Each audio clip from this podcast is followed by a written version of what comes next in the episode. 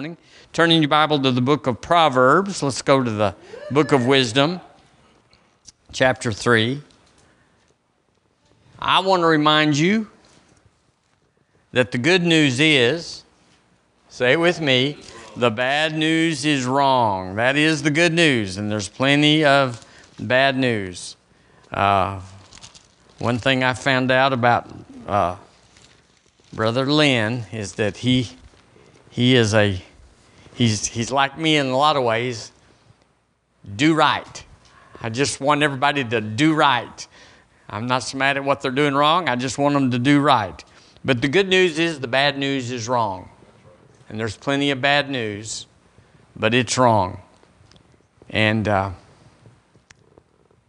we are all here this morning and wherever you're in the Word and seeking the Lord, we're finding out, we're discovering the mystery that unlocks us from the curse. There's a curse, Galatians talks about the curse of the broken law. Christ has redeemed us from the curse. Well, it's actually the broken, the curse of the broken law. And we are all discovering how free we are. We're not trying to get free, we're discovering how free we already really are. Jesus has set us free and we're making adjustments. Every time we sit before the Word or sit in front of somebody that's got Jesus in them, we're, we're looking for an adjustment, not an overhaul, but an adjustment. Adjustment to kind of like get back to manufacturer's specifications. You know, they, they take your computer in, they'll say, well, we're going to we're to set this back to factory specs. And that means all the doodling that you've done with it and tweaking you've done with it is fixing to be erased and it's going back to the beginning and start over. We are preparing for millennial living. We are a people, we are a generation that we are actually preparing. What we're doing is not in vain. We are preparing for millennial living. And no matter what it looks like today, there's a time when hundreds will be listening to each one of you saying, Teach me the way I must go. I've got a thousand years and I must know more. And you'll say, I know all about it. And it'll be wonderful. Uh, we're taking everybody we can with us. I'm taking everybody I can with me. And I hope that's your cause. We're stretching. I remember the first prophetic word I ever got in my life. I was very young. And uh, the, the man opened his mouth and he said, The Lord is going to stretch you in some seemingly painful ways. And that has been my life, but it's been a good life. Stretching is good, good, good, because actually, all you can do with your life is according to your capacity. You cannot do more than what's inside of you to hold. And so, what we're all doing is stretching in some seemingly painful ways, but it will pay off in Proverbs chapter 3, let's look in verse 13. It says, Happy, happy is the man that findeth wisdom. If you want to be happy, be in pursuit, be chasing down, be dissatisfied with everything that is not wisdom. Happy is the man that findeth wisdom, and the man that getteth, getteth understanding. For the merchandise, the profit of it is better than the merchandise of silver, and the gain thereof of fine gold. She, wisdom, is more precious than rubies, and all the things that thou canst desire are not to be compared unto her. Length of days, length of days, length of days is in her right hand, the favored hand, and in her left hand, riches and honor. Wisdom is what we're looking for. And the word says in Corinthians that Jesus has been made unto us redemption sanctification, and wisdom. So, wisdom is in us, but we got to look for it. We got to find it. We got to let it come out. Because your head, your personality will try to get in front of wisdom and say, I know some things too.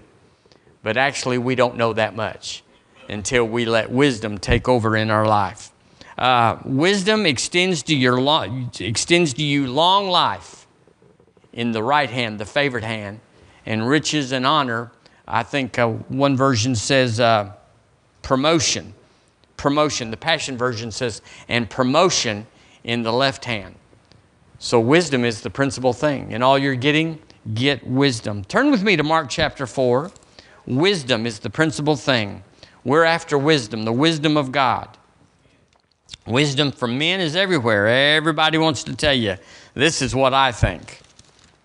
So the more we think that they don't have anything to think, the better off we might be. Hallelujah. Mark chapter 4, I want to talk about discovering the harvest that's in your seed. Discover the harvest that's in your seed. Everybody has a seed. Even your time is a seed. You can sow it or you can squander it. You can waste it or you can have it multiplied. Time is a seed. Your money is obviously a seed. Your affection is a seed. Uh, I've known people that did not want to give you their affection because they didn't want to approve of your whole life. So if there was anything wrong in your life, they didn't want to give you approval or affection because you would think that the bad thing in your life was okay and not look at it. Well, based on that, you can't give anybody any approval or affection because there's always something glaring, isn't there? We're always working on one thing or another. And so this person had a hard time giving approval because there was always something wrong in my life or somebody else's life. Um, Proverbs 13 22 says, don't turn there, but the wealth of the sinner is laid up for the just. How many of the just do we have in here? How many of the just do we have in here? We are. So the wealth of the sinner, the wealth of the, of the unrighteous, is laid up, is positioned for you. God has a plan. God has a plan. But we're going to find out that He's not so much concerned about you and I knowing about the harvest as He is about us knowing about the seed. He gives seed to the sower. So, here in Mark chapter 4, let's look in verse 24. We've been here several times, but let's take it a little step further. And he said unto them, the Lord Jesus said, Take heed what you hear. Take heed. Pay attention. Put priority on. Focus on what you hear. Do not let something that is able to be uh, dismissive and uh, inert be a part of your life. Take heed what you hear. They always say that when you meet someone, you should take heed to their name. And I've never very well learned that, but it's very key that if you can turn somebody back and say, Well, thank you, Mark, or thank you, John, for what you just told me, or whatever, they are impacted by you remembering their name. So we should take heed of what we hear. Um, I like to send things to people, especially children, that has their name on it because everybody likes to get something with their name on it. And so I'll put on their ice cream card, I'll, I'll put all sorts of uh, things, especially to, to I'll say the queen bee. I've got a friend out in Texas, and I sent her a Christmas uh, birthday card the other day, and I said, uh, uh, Brenda, the queen bee. Take heed what you hear, and take heed what you say so others can hear. He said, Take heed what you hear. Why? Because with what measure you meet or give out, it shall be measured to you. Now, there is an axiom that cannot be denied. Take heed what you hear, for it shall be measured to you. And then he described that, and unto you that hear, more shall be given. Now, I want to remind you that the gravity is pretty, a pretty sure measure of things that are stable and unchanging. But you can go up in certain aircraft, and, and then they go up high, and then they dive, and you can actually suspend gravity. But actually, any airplane that takes off, gravity is not suspended, but it's superseded. The law of lift and the law of thrust will take over, and you'll actually come up off the ground and be up in the air. Even though gravity's working, it'll be superseded by the law of lift. You can go to the moon, and you can, you know, I can jump. If I jump high, I can get four or five inches up there. Really, I can. But if you go to the moon, I, would be a, I'd be a ping pong ball. I, you'd, you'd, go six feet or whatever up there. So gravity is not even the most stable thing. Uh, we know that even the rising of the sun and the going down of the same is not the most stable because in the Bible it records that the Lord turned the sun back 15 degrees. And so it wasn't even the most stable thing. But when you come to the word here about seed time and harvest, we're talking about something that never, ever changes, never is suspended, never is altered. It is the, it is the truth, and it'll always be. And we put a lot of weight on other people and other things, but the Word of God is sure. So he said, Take heed what you hear, for with what measure you measure to you, it'll be what measure that you meet, it'll be measured back to you. So I have a say in that. I have a say in the future of my life, don't I? You do. Well, God's in control. No, He's not, because He said if you'll, if you'll measure wisdom to, into you and understanding, that it'll be measured back to you and you'll walk in that measure, whatever measure it is. If you don't want to pay attention to wisdom or understanding, then you'll be a dummy. Brother Hagin used to say to people, uh, uh, he said to Debbie one time, Don't be a dummy. She, she wasn't receiving. He was laying hands on her. I mean, Brother Hagin, the Brother Hagin, he laid hands on her. And he looked at her and said, Don't be a dummy. And she knew that meant quit, quit rejecting or thinking or reasoning and all that. Well, don't be a dummy to all of us. Listen to understand. And the understanding you hear will be measured back to you. And it says, And unto you that understands shall more be given. So powerful. Just one little verse, so powerful. Change your life if you take heed to that very thing. Uh, let's see if I wrote that in another translation. No, I did not. So let's go to verse 25. For, so that means I said all the verse 24 to say all the verse 25. For he that hath, he that hath, to him shall be given. Well, if you're like me, I like stuff to be given. I'm in the business of stuff being given, aren't you? Uh, I don't have it all, so I've got to have something given. He said, Well, how is it going to be given? Well, Lord, I'm listening. He said, He that hath. That's how you get it to come to you. He that hath. Well, what does that mean? Well, it, it means that he that holds fast. I wrote it down in my Bible. He that owns and possesses he who adheres, he who involves the whole being, he that hath. So it's anything that you make a pillar or a post or a foundation in your life, that's how you're going to have your life given back to you. It's not based on somebody else, it's based on me, it's based on you. Why is your life the way it is? Well, God doesn't like me this much, or my parents left me, or my husband left me, or, or whatever people say that is the reason. But it's never the reason. It's he that hath, to him more shall be given. And uh, then he went on, he said, and to, to top it off, he that hath not, he that's been taken away, he that hath not, from him shall be taken even that which he hath. Boy, that's pretty stark. That's pretty dramatic. That's pretty black and white, up and down, left and right. That's pretty dimensional to say, He that hath, it's going to be good, and he that hath not, he has no hope. We all like to live somewhere in the middle. You know, sometimes uh, uh, it's good and sometimes it's not so good. You never can tell how it's going to be. But he said it's, it's absolutely measurable, quantifiable, we know exactly why what's happened in our life happens in our life. Because I hath not, or I hath. So it's a possessive word. The word hath there is possessive, and it means that you've, you've laid hold of it in such a way that it can't be taken away.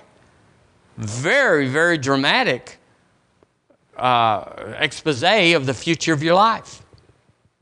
But how many times do we look at that? We're all going on here and this and that and this and that. And he said, No, that's how it is. Galatians 6, verse 7 in the Phillips says, Listen to this. Just listen. Don't be under any illusion. Are y'all listening? Don't be under any illusion. You cannot make a fool of God. How would, why would anybody and how could anybody? There's a way to think that you're mocking God. He said, A man's harvest in life will depend entirely on what he sows. And how do you mock God? How do you make a fool of God? To say that my life does not depend on what I sow. And yet, and yet, most Christians live in a God mocking lifestyle. They live their lives as if their harvest depends on something besides what they sowed. So this is back to sun up and sun down and gravity and all that. All that stuff's even as solid as it is is subjective. But he said this is never going to change. A man's harvest in life will depend entirely on what he sows. Well, who's in control now? I am. My harvest in life, the end of my life, the days of my life depend entirely on me. Not that I'm doing anything apart from God, He put the system in. He put the system in for us. Well, I don't really like God's system. Well, He had a choice back in the beginning to make it any way He wanted. But once He decided how to make it, He said, I'm going to stick with it. So much so, I'll write it down. When you write something down, you're subject to review.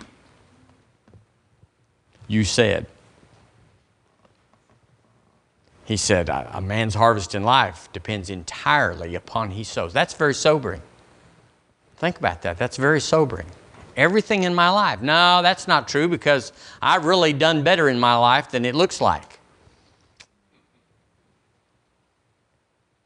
Well, that was somebody's fault, and that was because of the government, and that was because of my, my payment, and they, the government messed this up, and my mama didn't give me what she promised, and, and no, no, no, no, no. Oh, no. A man's harvest in life depends entirely upon what he sows.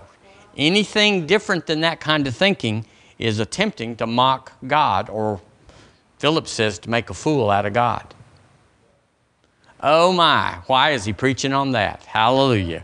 Well, it's good news or it's news. Hallelujah. Uh, wisdom, then, wisdom, we would say here, verse on 25, uh, uh, verse 24, take heed what you hear. So wisdom comes by hearing. Is that right? Understanding comes by hearing. You got to hear it. If you just think it, it's not necessarily wisdom. Because we're all subject to flawed thinking, and we cannot get outside of our thinking in order to critique our thinking. We're in there with our thinking. And so you notice that most of the movements in America and the world have been representative by people that were in that. You have uh, women were leading the women's movement back in the 1900s. You have uh, uh, gay rights. Guess who's championed most of them? It's those people. You have all the negative and the positive uh, movements have been championed in some way by the people that were affected by it. Well, we ought to be affected by who we are, by the Word of God. Wisdom comes from hearing. So if we know wisdom comes from hearing, that wisdom can come from two ways. Uh, turn with me to James chapter 3, please. James chapter 3. Hebrews, James. Look at what it says in chapter 3 of James, in verse 15. So we're talking about wisdom, but there might be two kinds of wisdom. Um, let's look in verse. Uh, where could we go? Okay, let's go to verse 14. But if you have bitter envying and strife in your hearts, so that tells us we could. He said, Glory not and lie not against the truth. This wisdom, this wisdom, this kind of wisdom descendeth not from above so there's two kinds of wisdom, isn't there? So the one that's not from above, he describes it. He says it's earthy, earthly, sensual, and devilish. One translation says animal for earthly. It's soulish. It's, it's contrived. It's a reason, a, re, a rationale, a reasoning out. The wisdom of, like, I think this, I, I believe that. He, but that comes from hearing. Now, you can also get this from a default from not from hearing. If you don't hear wisdom from above, you will develop this kind of wisdom. Is that right? But you get around earthly people, carnal people, natural people, people that put, we, we saw the other night, we saw a, a bumper sticker that said uh, atheist on the back. We said, this wisdom did not come from above. and then on the front of the windshield, we, we didn't notice at first, it said coexist. And you know, you know what that means, just uh, the, any way to heaven will do. So this wisdom did not come from above. But then he goes on in verse uh, 16, he says, For where envying and strife is, there is confusion and every evil work. So we could say that not only is earthly and demonic and sensual wisdom not good for you, not a good way, that it actually has an activity in it. It's actually proactive and it will work against you. How is that? It's uh, uh there's confusion and every evil work. So if you ever look around your life and say, What is this confusion and chaos? What is this disorder that I'm in? Oh, something is going on in the wisdom realm. Are y'all here? So you go, Where'd that come from? Well, it's just because of those people and it's because of that and this situation. No, it's because someone's exerting earthly, demonic, and sensual wisdom into the situation and it's controlling the outcome. What is the outcome? He said it'll be confusion and every evil work. Every evil work. Y'all, we got to stay away from strife. We got, we, we got to rise up against strife and say, it will not live here. We, here in River Church, we, we actually take a proactive stance against cliques. I mean, it's not such a, a deal. It's not a deal now, but back in the day, you'd, you'd have a fellowship and you'd have groups of people that always sat together and always, you know, that was their buddies. And so we we went into leadership meetings and we would say, whatever you do, do not sit with who you always sit with. Break up those cliques and get people where they're having to talk to somebody else. Because cliques always seem to propagate or regenerate what made them a clique. So you have churches that have uh, life groups or life whatever they call them, and they tend to click together. You get the motorcyclists over here and you get the knitters over here, but you also get other kinds of people that click together, and when they click together with, with earthly wisdom, it's demonic, and there's confusion, and every evil work and it will grow and it'll be a seed against your life, your family, your whatever you hold dear. We have to stay away from worldly wisdom and it's everywhere. And everywhere wisdom can be. So it'd be on the internet, it'd be on websites, it'll be with people, it'll be your coworkers. You have to guard and not just say, I don't agree with that, but I'll listen to it. It might not be the best plan, you reckon? Hallelujah. But in verse 17, and that's where I'm really going with all this other, uh, he said, But the wisdom that is from above is first pure, then peaceable, gentle easy to be entreated. There's, there's nobody wanting to debate you, nobody wanting to take you out because you think the way you think, if they're in the wisdom from above. It's full of mercy and good fruits without partiality and without hypocrisy. That's what we're after, isn't it? That's where we can thrive, that's where we can grow. So we put that back into He that hath, more shall be given. And in Matthew uh, uh, 25, I believe, it says, it says the same thing, and it says, and he shall have abundance. So it's the path. It's the path. So that means that in the wisdom that we have that's from above, it'll, it'll affect he that hath. Whatever you hath has got to be on the wisdom side of God versus on the other side, the natural side. So the wealth of the sinner, the wealth of the unrighteous that's stored up for the for the righteous, for the just, how come what they have can't be held? Is because they're living, they're managing it, they're accumulating it from the wisdom that's earthly. So they can gather it. And I'm telling you, there's some smart boys and girls out there that can trade those stocks and wheel those deals and, and, uh, and work a scheme and a plot and a plan, and they can get some money together. But they can't hold on to it because they're going to control it with the same thing that has chaos and strife in it, and it's going to break up. So don't ever go into partners with somebody that's not wisdom from above. They may have the best plan and they got a surefire deal, fire deal, and it's this is this is bona fide. This is you can't lose with the stuff we use. But if they don't have wisdom from above, it will fall apart, and you will be in the middle of it. Don't marry that boy. Don't marry that girl that's not wisdom from above, because there'll be confusion and strife and every evil work. You want me to talk about something else? Is that. So he that hath is going to gain wisdom because the one that hath has got enough wisdom to pursue wisdom.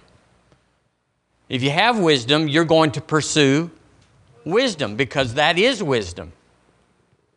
The know it alls, they don't hath because they don't have enough wisdom to pursue wisdom. They got their little deal and listen to my plan and look what I think and here's coexist and here's atheist. I mean, stupid is stupid. And they have no idea. I mean, just, just be a dummy and just say, I don't know. But these people got to put bumper stickers on the car. You know that saying that says it's, been, it's better to be thought a fool than to open your mouth and remove all doubt? Well, that's, it's better not to put a bumper sticker on and remove all doubt. but they do. So, um, uh, so he that hath, to him more will be given, and he shall have abundance. But he that hath not, even that which he think he has, will be taken away. So I've been meditating on the poor, but not just the poor, just people that you meet, family members, people in your family. I mean, God love them. I mean, we all got the same grandmother or the same uncle or whatever. So they're family. You can't run from it. You can move from it, but you can't, you know, it's, it's, it's there. You go, well, what is the difference between you and me, or if you're seeking wisdom, and them? Well, they're not seeking wisdom, and, and, uh,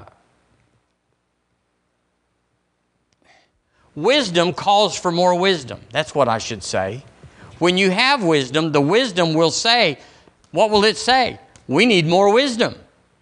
And so it'll go after more wisdom. That's why you're here this morning here instead in the bed at the beach or, you know, nothing against the beach, please. I'm talking about every week at the beach or whatever people do, their four wheeler or whatever. That's the reason you're here because wisdom, the hath of your wisdom, has said, we want more wisdom. Revelation, once you get a revelation, once you see, Flesh and blood has not revealed this to you, but my Father which is heaven. Once you see something that you can own, that you can own, I see it. That's what happened when you started tithing. It wasn't that the tithe became more relevant or the Lord upped it and said, I'm, I'm going to have a, a 9% special. You can tithe for this month only for 9%. It's not because of that, it's that somehow we stepped into it and saw it and we became a hath. We hath the revelation. And what does the revelation say? Get more revelation. You go, well, what about these others? Well, they have no revelation, therefore, they don't have whatever little part they had of revelation, it's left. Same thing with money. Once you prosper by the things of God, once you sow a seed and you can connect that seed to the harvest, because it's significant. It's not just like life. Well, you know, okay, I got a paycheck this month. I worked 100 hours and I got paid for 100. You're not going to say that's a significant thing, but if you if you have an influx, you have something where you can attach your seed to a known harvest, then that's going to be a hath. A hath and more shall be given. What is that going to say? I want a hath more. I want to do it again. Wisdom says, I want to do it again. Revelation says, let's get more of that. Seed time and harvest, once you connect your tithe and your seed to a harvest, you want to do that again. Because the seed, the, the, the definition of a harvest is that it's always a multiplication of the seed. For wheat, if you plant wheat, a kernel of wheat will pretty much produce 60 kernels of wheat. So you get one, you get 60. Corn, it's 1 to 16 to 1800. You know, and all the things that you can multiply that are different, there's different harvests. Well, there's different harvests based on our revelation in our seed.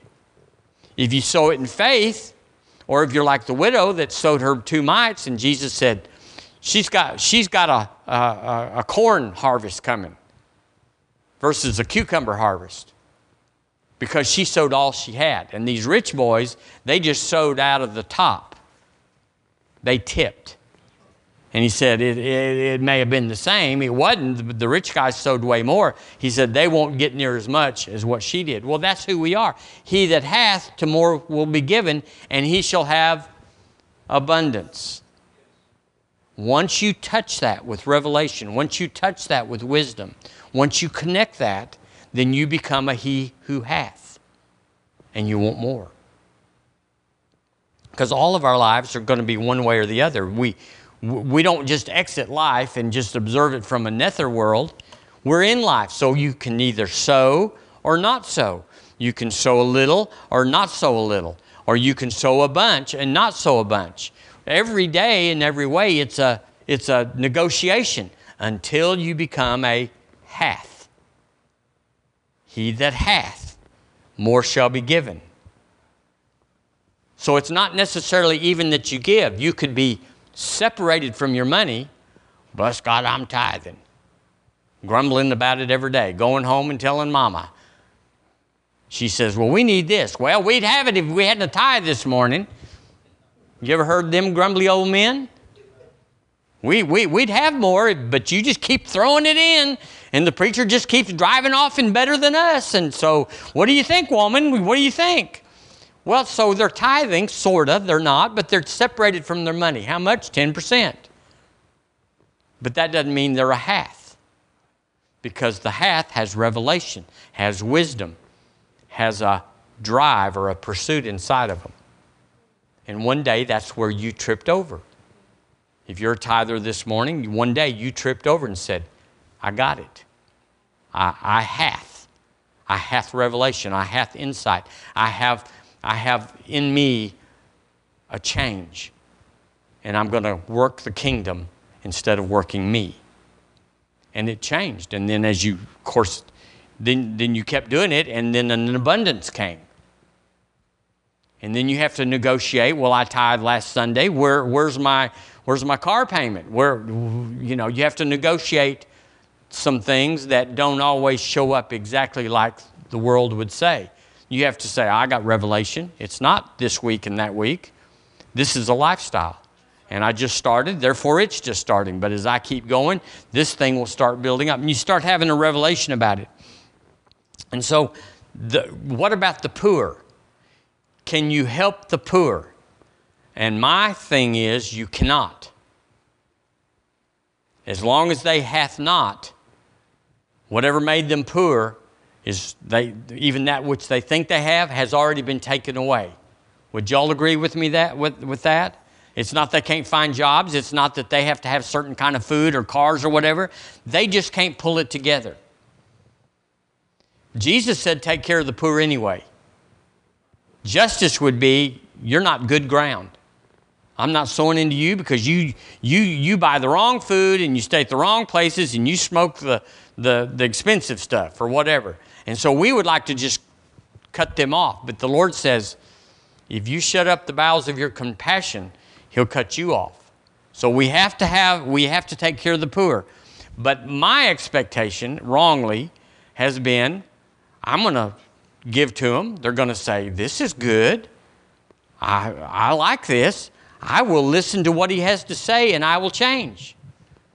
But when you hath not, even that which you have is taken away and they don't get it. They're back the next week with their hand out and saying, or they're not back next week. And I've just been like, what is this? Who, what am I supposed to do about this? Then I found out, he who hath not. And so until they, like us and everyone, get a revelation, a wisdom, a hath, they don't see it. So you just help them the best you can. We feed. Now, you know, I've, I've been in the hotel business and in the, in the electric business and all that, and then I realized I, I could help a lot more people just eat and live so that someday they might be a hath. And, and give them a Bible. We ordered a bunch of Bibles last week because we ran out of Bibles. So we ordered Bibles so that anybody that comes in, at least we can put something in their hand, like the Gideons do. The Gideons put it in every hotel. Not everybody cares, but some of them do. And you hit a few, and they read a chapter, and then they write the Gideons and say, Because of your Bible, I this and that. They become a half, and it changes. So it's a, it's a matter of numbers, isn't it? I wish everybody I helped said, Thank you, Lord, I'm going to get saved. And what's that Holy Ghost business? And how do you how do I have to dress for church? And but it might not happen. But it doesn't matter. We're gonna we're gonna minister to them out of compassion. Because all of us, in some degree or way, was a hath not. All of us, even if you always had money, you could be, spiritually speaking, a hath not, and you didn't have it. So there's the poor. I find people, listen, I find people that are full grown, been in church, know about church, know the Bible, read the Bible, heard the word preached, and they just can't put it together. They major, like we talked about last week, the, the 90 of their life is based on 10% of their life. They're so caught up in the things that you and I say, that doesn't matter. Don't focus on that. Don't invest in that. That's crazy. Oh, that's what we want to do. We want to take all of our income tax money and, and, and go to Six Flags or go to go you go, well, what about what about in June? What are we going to do? Well, we'll just, you know, we'll just think about that in June. You go, that's not wisdom. Y'all are y'all with me here? And you go, that's not wisdom. Even that which they think they have is taken away. So you don't have to be under the bridge to be a hath not.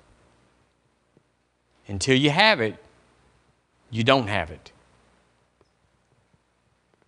So we just keep loving on people because love never fails. We just keep on pointing to them. We don't condemn them. We don't say, You're a dummy.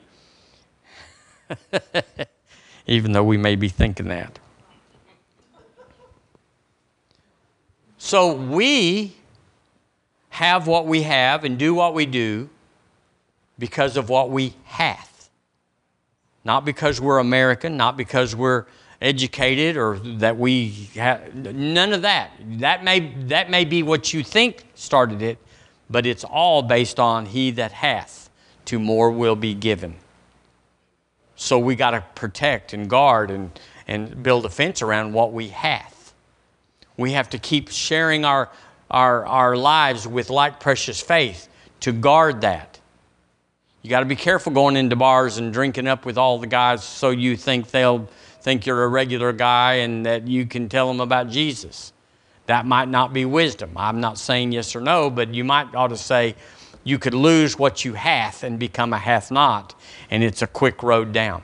We know that the people that win the lotto, but they're hath nots but they hath. It seems like they hath. Well, look at all this money he's got. Let's just count the calendar days down, and in three years they'll be in debt. Why? Because they hath not, and even which they think they have will be taken away. It's a principle that cannot be denied. And now that we know this is the source of my joy, my happiness, my money, my whatever, we know what that is, we'll guard it and we'll just say, I'm protecting my wisdom. I'm going after wisdom. I'm going to read the word. I'm going to listen to the word. I'm going to, I'm going to tune it. I'm going to pursue this because wisdom pursues wisdom, which then pursues wisdom. And suddenly, the wealth of the wicked that is stored up for you is transferred from them that hath not, and even that which they hath will be taken away to them that hath, and they will have an abundance. it's a transaction. And you go, well, how come it takes so long? Because we are slow to hath. But we can pick it up. And I would say, River Church, you have picked it up. And so we're in line. We're in, it's not because of the world and Jesus coming back and all that. It's because of this principle that's in our life. In Joshua chapter 5, Joshua chapter 5, I don't even, I, I wish I could tell you where Joshua was, but I never remember, but it's way back there. It's after Deuteronomy. Yes, Joshua judges Ruth. Chapter 5, let's look in there. We don't take you here often, so don't be crying and complaining.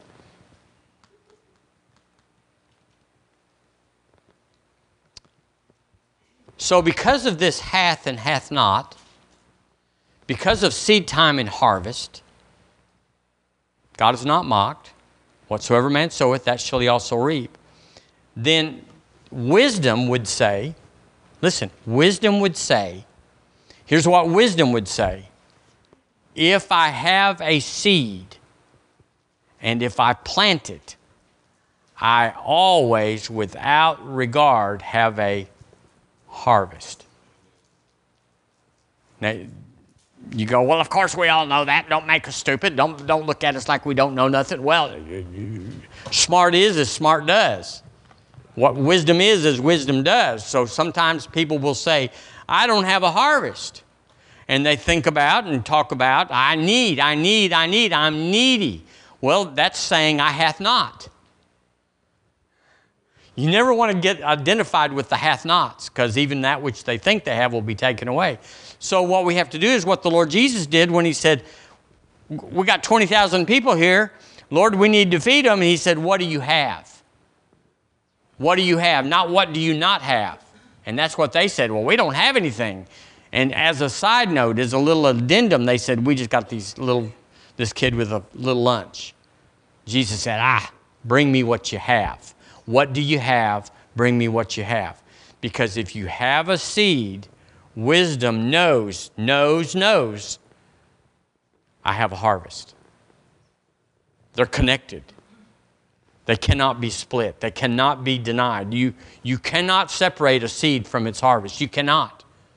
Well, I don't know about that. It takes a long time. Well, now you can be a dummy and just say, well, because I can't attach this harvest to this seed. Well, I was a farmer for 10 years. My family's still all farms. And we know some things about seed time. And we know seed, right now my brother told me that seed that you can actually the cotton grows up and you don't you can actually spray the field with Roundup. But he's got a seed that is called Roundup Ready that is immune to Roundup. It's a new development. It's a hybrid thing. It's a thing that they, they worked years getting it together so you can you can plant your cotton it comes up and so do the weeds but then you take your sprayer and go down there and spray the field with something that should kill the cotton but it doesn't it kills all the weeds. So you don't have to plow. Well it's called roundup ready cotton. But this seed is $200 for a 50 pound sack. We used to when i was farming we caught our seed at the cotton gin We'd put a trailer around there and they were ginning our cotton, and we knew what variety it was. And we would catch the seed, take it to the delinter. They would immerse the seed, the cotton seed that had, they were called fuzzies. They have cotton lint on them after the ginning process, and they would acidize the seed. The fuzzies would be burned off, and you sack it up. And so you had a sack of seed that cost $18. Well, my brother's paying 200. So you go, well, what about that? Let's let's plant the cheap seed. Well, we never made we never made two bales to the acre. My brother commonly puts 2,000 pounds to the acre of lint. That's four bales. He's, he's in the 2,000 pound club because he pays for $200 seed and it takes about 8 to 10 pounds per acre. I mean, I'm just telling you this to tell you how important the seed is. So he roundups it, he, round, he sprays it two times a year, and he's done. and makes four bales. And I plowed and plowed and plowed and, you know, and hoed. We had to hoe. He had to hire a crew of hoe hands. And there'd be 40 of them out there. And you'd get on the hill behind, I've done all this. Get on the hill down the road, get your binoculars out. And there'd be little kids in there that, that were pulling their diaper up as they had a hoe. The, you know, and you were paying them whatever an hour, just like somebody. And I just, hoeing just drove me up the wall because I was paying for it. And then you come to payday and they say, How many do you have? And you knew they only had 30. We have 42. So you had to pay for 42. So it was just a scam the whole way. But my brother just sprays. He just sprays and he's done. Well, the point is, the point is, excuse me for going around the world. The point is, the seed is important.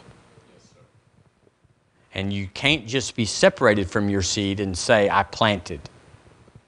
Because if your seed fell off the back of the pickup on the way to the farm, it didn't matter that you had seed and you went to plant it. If it fell off, you didn't get to plant it. And a lot of people, their seed falls off their pickup on the way to the church. The, uh, the brake job gets it, or the tuition gets it, or whatever. Joshua chapter 5. I'm so sorry. Here we go. Now, all the people, verse 5, verse uh, Verse 6, excuse me. For the children of Israel walked 40 years in the wilderness till all the people that were men of war, which came out of Egypt, were not were consumed. Well, you know, the Lord kind of got hot at them because they complained, because they they did the 10 the 10 spy thing. Where they went in and he said, Don't tell me what the odds are. Just go in there and tell me how, how tall the walls are and, and how, how, how many men there are. And they went in and said, This is, this is terrible. We're consumed because they obeyed not the voice of the Lord, unto whom the Lord sware that he would not show them the land, which the Lord sware unto their fathers that he would give us, a land that floweth with milk and honey. And their children, whom he raised up in their stead, them Joshua circumcised. For they were, circ- they, for they were circumcised because they had not circumcised them by the way. And it came to pass when they had done circumcising all the people, I think God had been absent, that they abode in their places in the camp till they were whole. And the Lord said unto Joshua, Here's what he said This day, this day have I rolled away the reproach of Egypt from off you. Wherefore the name of the place is called Gilgal this day. This day I have rolled off the reproach. What is he talking about there? He's talking about the curse.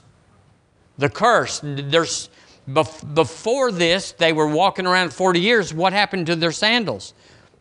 They didn't wear out. Their clothes, we were good. Every day manna came. Every day manna came. All the time for 40 years, manna came every day, six days a week, doubled up on one day. And so they were totally taken care of. But then they disobeyed God and it was over. And he said, All you boys, we're just going to wait till you die, and we're going to raise up your children. And when the last man died, that was of an army age, he said, This day has the curse been rolled off of you. So, what was the curse? The curse was the curse of not enough, the curse of almost enough, the curse of get by. Are y'all hearing this? You go, well, they ate every day, but it was the curse of just enough. Every day it came just enough. And you were not allowed to bring more than just enough into your house and say, we're going to have a snack this after, you know, we're, go- we're going to watch the evening news and have us a snack or something. No, there was just enough. And the Lord calls it a curse to have just enough.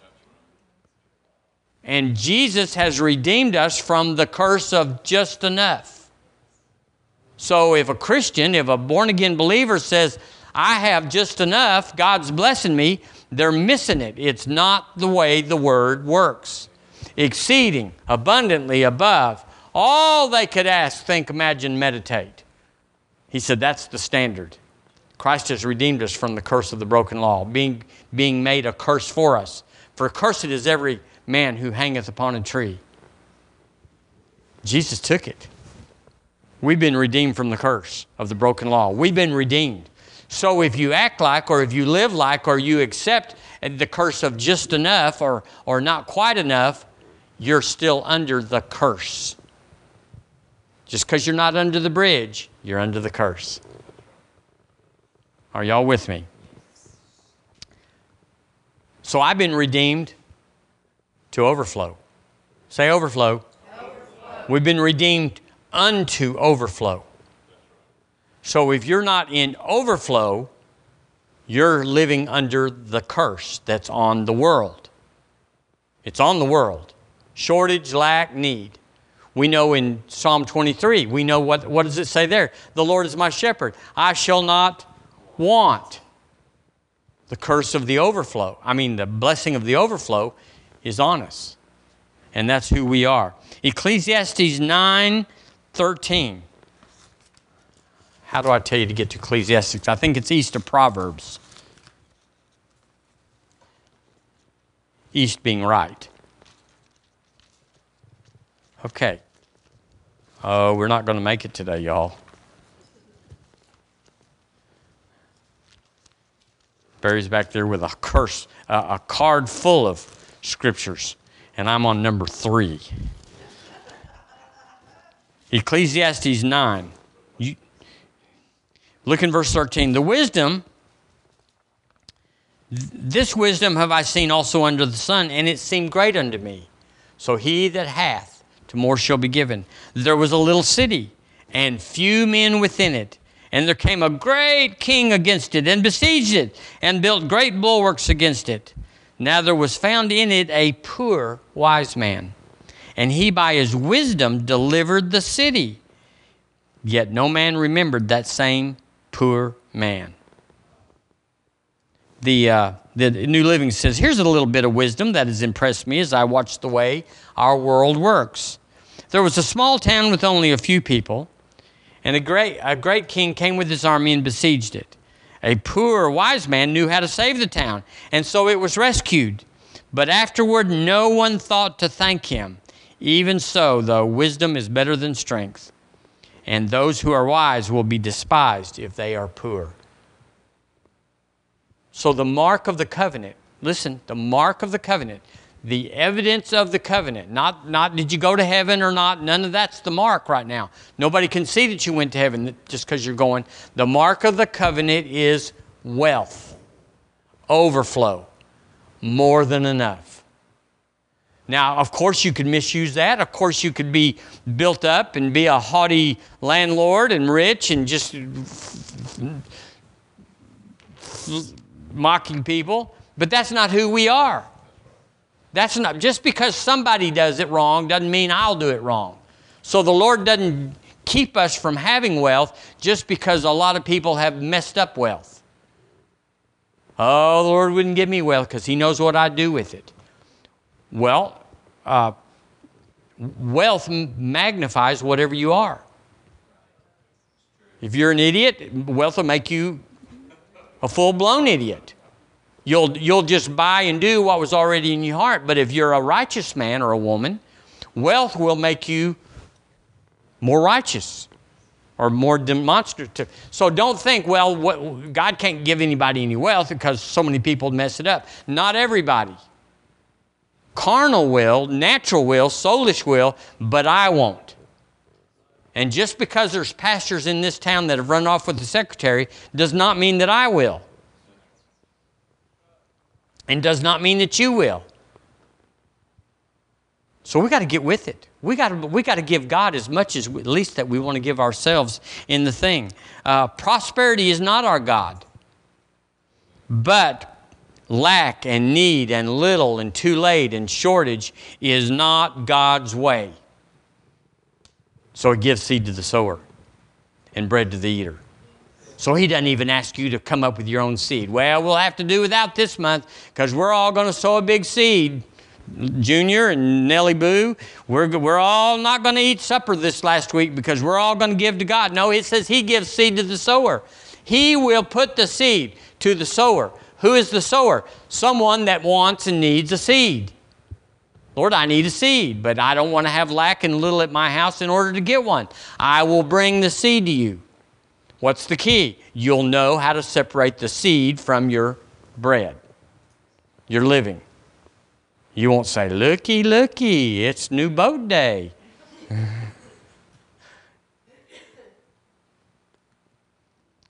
I got, I got just a minute. Well, let's turn to Luke chapter 5. Don't think this won't come back to you next week. Don't think that he didn't finish, he's through. But this is who we are. This is our life. This is our history. This is our testimony. This isn't something that's that snake oil that we're si- trying to get everybody to sign up so they'll give a lot to the church. That's been accused. That's been said. The church I grew up in, they had Stewardship Sunday. And in January, everybody knew when Stewardship Sunday was. The preacher was going to talk about tithing and giving. And it was a mausoleum. It was a, it, there wasn't anybody there because nobody wanted to hear it.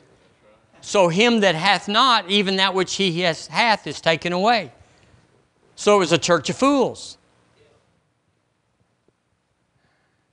It was good news, but nobody thought it was good news because they attached an evil motive to the pastor and the church. They're just trying to get our money, never dreaming that Lord was just trying to get his money to them. And you got to get past it. If you can't, then you have wisdom that's sensual, earthy, demonic. And there's chaos in your money. There's chaos in your future. You can't plan anything because you just never know what's going to happen. But I can plan things. Can you? I can plan things. I have more than enough. Faith rests.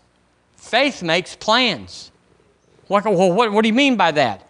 When you're in faith about something, even though it hasn't transacted in the world, you pay no attention to that. I have it. Faith has it. Faith, it's mine. I own it. It's mine. It's real. It's actually actuated. I have it. Therefore, I'm going to the next step as if it was in the bank. Well, how can you do that until it's in the bank? Because I have it. And faith makes plans. If you can't make plans, are you in faith? Well, we're hoping and praying it comes through. No, faith has it. And guess what? When you have it, he who hath, more will be given, and he will have an abundance. When you make plans with your faith, your faith is actuated, it comes to pass. What you're in faith about shows up. Them that are waiting on it to show up, well, we hope it does. We, we pulled the trigger. Click.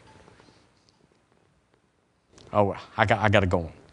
This is so powerful. This is so wonderful. This is such good news. If he that has ears to hear can hear, this is really good news. Verse 15. So, verse 15 of chapter 5. And so much the more went there a fame abroad of him, and great multitudes came together to hear and be healed of them of their infirmities. And he withdrew himself into the wilderness and prayed. And it came to pass on a certain day, as he was teaching, that there were Pharisees and doctors of the law sitting by, which were come out of every town of Galilee and Judea and Jerusalem, and the power of the Lord was present to heal them. Make sure I know where I'm going here. Okay, yeah. And behold, men brought in a bed a man that was taken with a palsy. And they sought means to bring him in and to lay him before him. And, they, and when they could not find by what way they might bring him in because of the multitude, there went upon the housetop and let him down through the tiling with his couch into the midst before Jesus. I'd say those were four crazy friends. You ought to get you four crazy friends. I'll be one of them. You need three more crazy friends? I, you can count on me. That'll let you down in the midst of the tiling.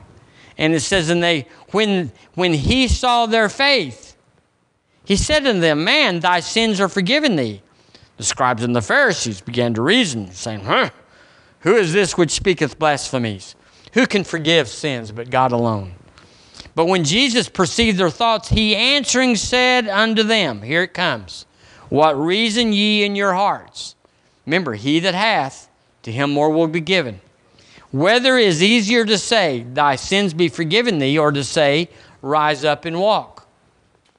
So, what, what's the difference between that, which is a covenant benefit, healing, than to say, which is easier to say, Thy sins be forgiven thee, rise up and have your bills paid, and have seed to sow? It's the exact same. Now, I'm not trying to play with the word, but he could have said it, and it'd be right. So when the Lord says, Thy sins be forgiven thee, he's saying, You've been redeemed from the curse of just enough. Of just enough. Well, what's just enough? I mean, if you're under the bridge, just enough might be a can of Vienna sausages and some sardines. That might be just enough. But revelation is progressive. Faith is built, today's faith is built on yesterday's faith. It's not just like boom, it came down and suddenly you're, you're the way, the truth, and life. You have to grow into this. We enlarge our capacities. The man in, in Matthew 25, he said, I got to go away to a far country and I got eight talents here. And according to your ability to reproduce those, I'm going to give you five, you two, and you one, according to their capacity. That's how it is right now. That's how it is in your life. You wonder why you're not further along? If you wonder why you're not further along, it's not based on heaven's plan. It's based on what did you do yesterday that made you have a capacity for more today. Now, I've got a scripture, but I don't have time to go to it. But stay tuned. Meanwhile, back at the ranch, uh, give it to you. Ah, go ahead, they said. Okay, I'm going to skip way down. I'm skipping this many notes. And I'm going to 1 Corinthians chapter 10. I'll just have to get something else for next week. 1 Corinthians chapter 10. So, which is easier to say, Thy sins be forgiven thee, or to say, Rise up and your bills be paid, and you have seed to sow and bread to eat? That's how he says it. That's what he's saying to you. Oh, but I sinned. I got messed up. I, I, I, I, I got, I, I messed up when I was little. I got drugs, went to jail. I was pregnant. All sorts of things. My life. God can't forgive what I've done in my life. Oh. Not only does He forgive you, He gives you the benefits of the forgiven. It's not like, well, we'll just wipe the slate clean, see what you can do tomorrow. We'll see if you can if you can do with what you've been given. Oh, he said, nah, let's just pay it up front. God's a big faith God. He gives credit. he, he, we're living on the credit, y'all, because he sees it by faith. No, no doubt. When we are born, he puts our la- names in the Lamb's Book of Life. And he, he, just, he just assumes we're going to get born again because he's a faith God. Only when you die and go to heaven, or die and don't go to heaven, or whatever the, your situation is, the word says he blots it out. But he's in. He's not waiting to see. I hope he makes it. In 1 Corinthians chapter 10, y'all talk me into this. There hath no temptation taken you, but such as is common to man. So the devil can't make up some weird disease from Mars or Pluto and bring it to you. It's got to be something that's on the earth. Are y'all with me? Okay.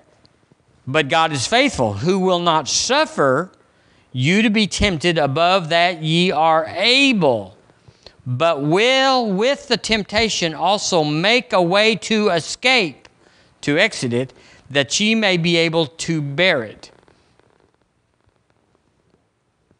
So, what is that able to bear it? That he makes, what, is, what does it say? Uh, that he will not suffer you to be tempted above that ye are able. What is that? What's the measure there? Well, it's your capacity. It's who you are. It's who you showed up saying, Lord, I showed up and I can take care of five talents. I can do it. Ah, it's kind of like when those Phil, those uh, field goal people get up and they say, in practice, he made one yesterday for 51 yards, and this one's 55. We, we know his capacity is 51, but we're not sure about today. Well, there he is. He boots it between the two win the game, and they carry him off. He's a hero. Now, guess what his new capacity is? 55. He's known for his capacity. So when they have a chip shot of 45, they send Bubba in because he's, he's, he's well able. But the guy that missed it 31 six times, y'all know him. No, you don't know him because he's forgotten. He's, he's obliterated. you know, we don't send him in for nothing anymore. Here, you hold the water in case they come off the field. And that's what happens to us. Your life is based, your future is based not on what God has planned for you. He's planned the world. He's planned the ultimate. He figured out if you hit every if you hit every notch, he's got a plan for you. But it's based on what did you do with what you had. So the seed you have, it doesn't matter how much seed you have, it's what you do with the seed you have. Your capacity. If the Lord whispers, Still small voice. He, he does that a lot, y'all know. It's not booming, it's not, you know, a parade. It's not, it, still small is how he likes to work. Everybody can do it if he, if he walks through the wall and says, I got a $500 plan for you.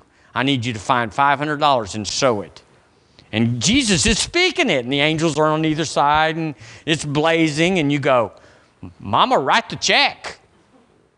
We're going to church tomorrow. Anybody can do that. But what if you're just sitting there and He speaks to you and says, I want this? Why do you want it, Lord? I want to enlarge your capacity.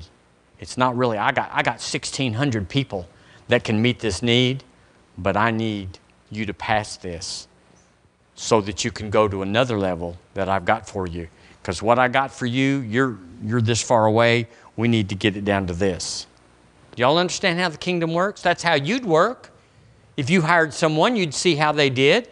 And that depends on whether you're going to hire them again and what you're going to give them. Everybody knows that. It's called resume. We, we, they want to know what, have you, what can you do? What's your capacity? That's the way it is in the church. What is your capacity? So that's the way the kingdom works. So here we are thinking God's testing me or he needs $500 given somewhere. Uh, money is everywhere. The Lord doesn't need your 500, but he needs you to give 500 because there's plenty more where that came from. Plenty more. And he wants to know you know that. He wants to know that in a clutch, in a clutch when somebody's life is in the clutch, some event is needs he wants to be able to say, I can send Michael Ray because I know if I just whisper one time in a, in a conversational tone, he will hear me and it's done. He's looking for that man. He's looking for that woman. That's what he's looking for instead of someone that has to beat the band and shout and holler and have four signs and the, and the, the fleece is wet or the fleece is dry or, or he, those are everywhere. He needs someone that'll say, I'm your man. Just, just mention it, Lord. I'm on go. And so that man, guess what that man, that woman knows? They know that if they have a seed, they have a harvest. They never look at the heart, they never look at the need, they look at the seed. So you look in your checkbook and say, I don't want overdrawn because we're not into the overdraw business. I used to borrow money. When I was farming, I borrowed money to give because that's the only money I had. My, my, my line of credit was in the farm. So they said, You can have $150,000 this year, but you got to live out of that. So every dollar I gave was a borrowed dollar. But here you just say, I got this much. It's yours, Lord. Just speak the word only and I will do it. Now, we're not trying to get any money out of you today. We're just trying to say, He's wise, wants more wisdom. So if this offends you, if it bothers you, it's like, okay, he that hath not, you, you won't, if you don't accept wisdom, the word, then just go your way. Someday you'll turn around and say, I wish I'd have done that. But here we are. We're saying, I want to go forward. Do y'all want to go forward?